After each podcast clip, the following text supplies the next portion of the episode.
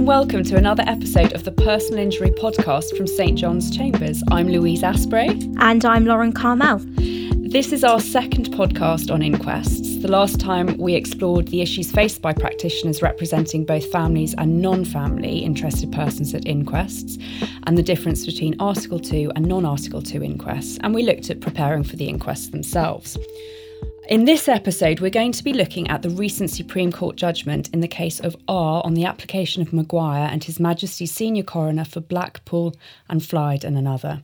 Judgment was handed down in June 23 and it provides a really comprehensive overview of both the Strasbourg and domestic authorities, as well as clarity on scope of obligations imposed on states by Article 2. Lauren, can you tell us what happened in this case? Thanks, Louise. Um, this case concerns uh, the death of uh, Jackie, who had uh, Down syndrome. She lacked mental capacity and was subject to uh, a deprivation of liberty safeguard. She lived in a care home where staff had neither medical uh, nor nursing training, and Jackie was fearful of medical interventions and had sought to avoid them. In February 2017, Jackie began to experience symptoms um, of a sore throat, um, vomiting, diarrhea, and a raised temperature. Uh, and a couple of days later, her symptoms had worsened to breathing difficulties and stomach pains, and she suffered a fit. So there had been a deterioration. Staff at the care home contacted Jackie's GP practice uh, and later uh, called NHS 111. Uh, and NHS 111 uh, arranged for an ambulance to attend the care home. And having reviewed Jackie, the paramedics wanted to take her to hospital for further assessment. Um, however, Jackie refused to go, uh, and the paramedics and care home staff were unable to persuade her otherwise. Further medical advice was sought, uh, and it was advised that it would be inappropriate to manhandle Jackie. Instead, she was to be monitored during the night, uh, and her GP called in the morning.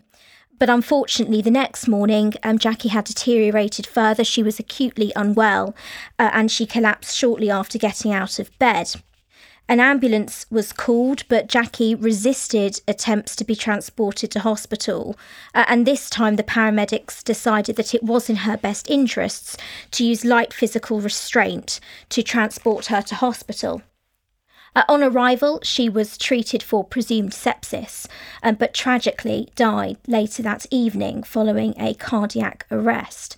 And a post mortem revealed that she had a three centimetre stomach ulcer which had perforated um, within her stomach, resulting in peritonitis. Uh, as a result of a pre inquest review hearing that was carried out into Jackie's death, the coroner uh, initially ruled that Article 2 was engaged on the grounds that there had been an arguable breach on the part of the care home, the ambulance service, the GPs, uh, the trust, or a combination of them, in terms of affording Jackie the access to the treatment that she needed. Uh, however, at the conclusion of the evidence that was heard at the inquest held in front of a jury, and having heard further submissions from the interested persons, the coroner concluded that matters had been clarified to such a degree that Article 2 was no longer engaged in any relevant way.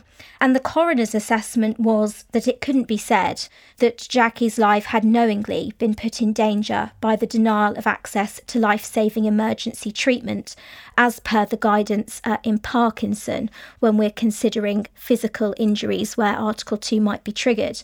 Uh, and the jury were directed to give a short Jamieson style conclusion, and they returned with a conclusion of natural causes. Jackie's mother then challenged the coroner's determination on this point by way of a judicial review.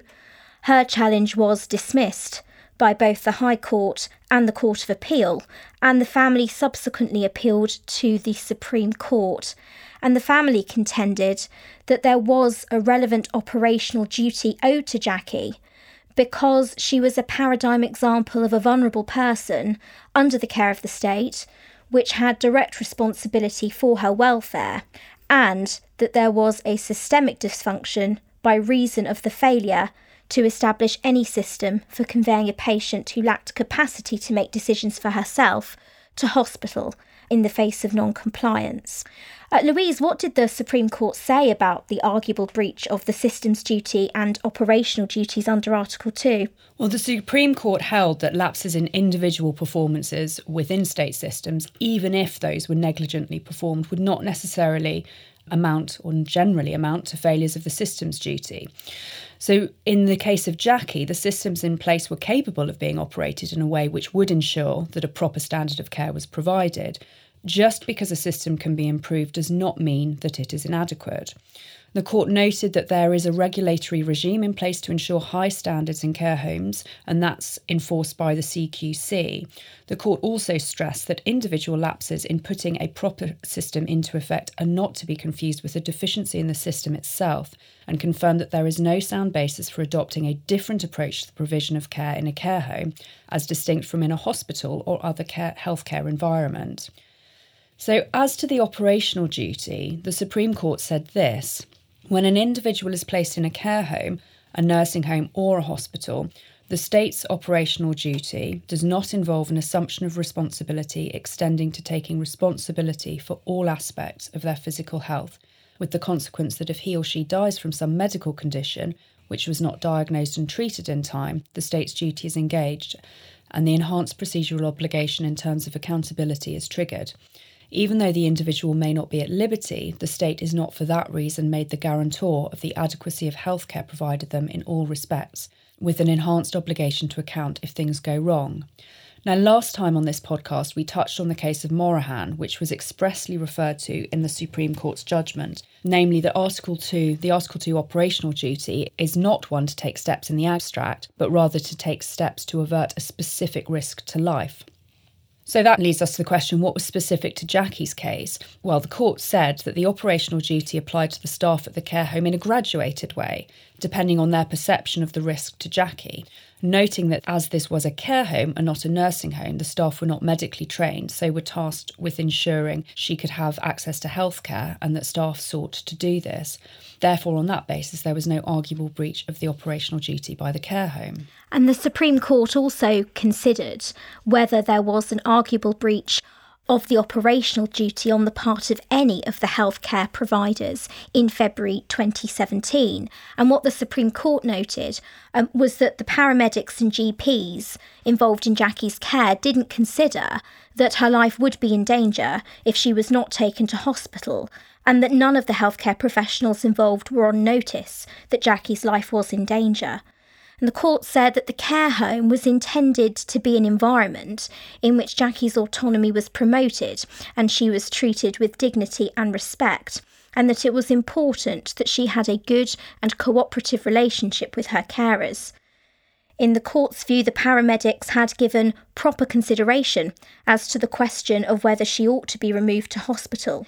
It was a reasonable assessment that the magnitude of the risk to her did not make that appropriate and therefore the case didn't fall within the exceptional circumstances that engage Article 2 in physical injury cases, that exceptional circumstance being, for example, whether someone's life is knowingly put in danger by a denial of access to life saving treatment, or whether there is a systemic dysfunction in services resulting in someone being deprived of access to life saving treatment, uh, as identified in the Fernandes case that we looked at on the last podcast.